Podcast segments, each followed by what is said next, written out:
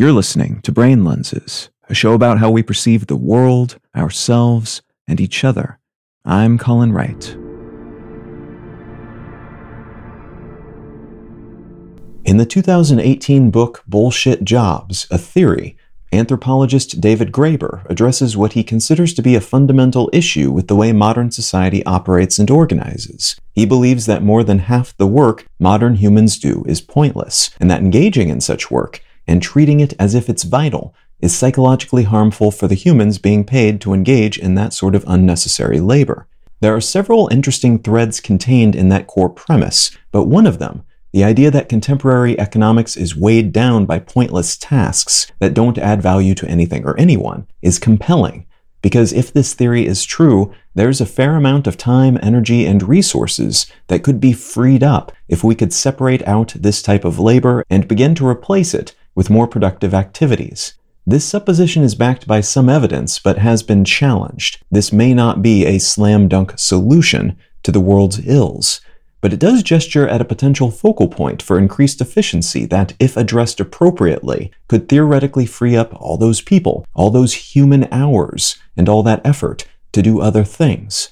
Other types of labor, but also just non tedious, non pointless rest and relaxation, engaging in hobbies, and so on. There's a concept within the world of organizational theory that's relevant here, I think. Mere ceremony refers to tasks that we engage in out of tradition or in order to adhere to tacitly understood social norms. When we write elaborate and polite emails and respond to the same, you could argue we are often engaging in mere ceremony because it would be more efficient to simply transmit information, questions, commands, sharing data, etc., without all the floweriness and asking about the other person's day, in cases where we don't actually care about how the other person is doing at least. But within some industries and organizations and societies, these polite little flourishes have been baked into the milieu, which means it's difficult to deviate from those norms even if they're pointless in the generating value sense, because if just one or a few people fail to live up to those implicit standards, they might be considered rude or antisocial or not team players.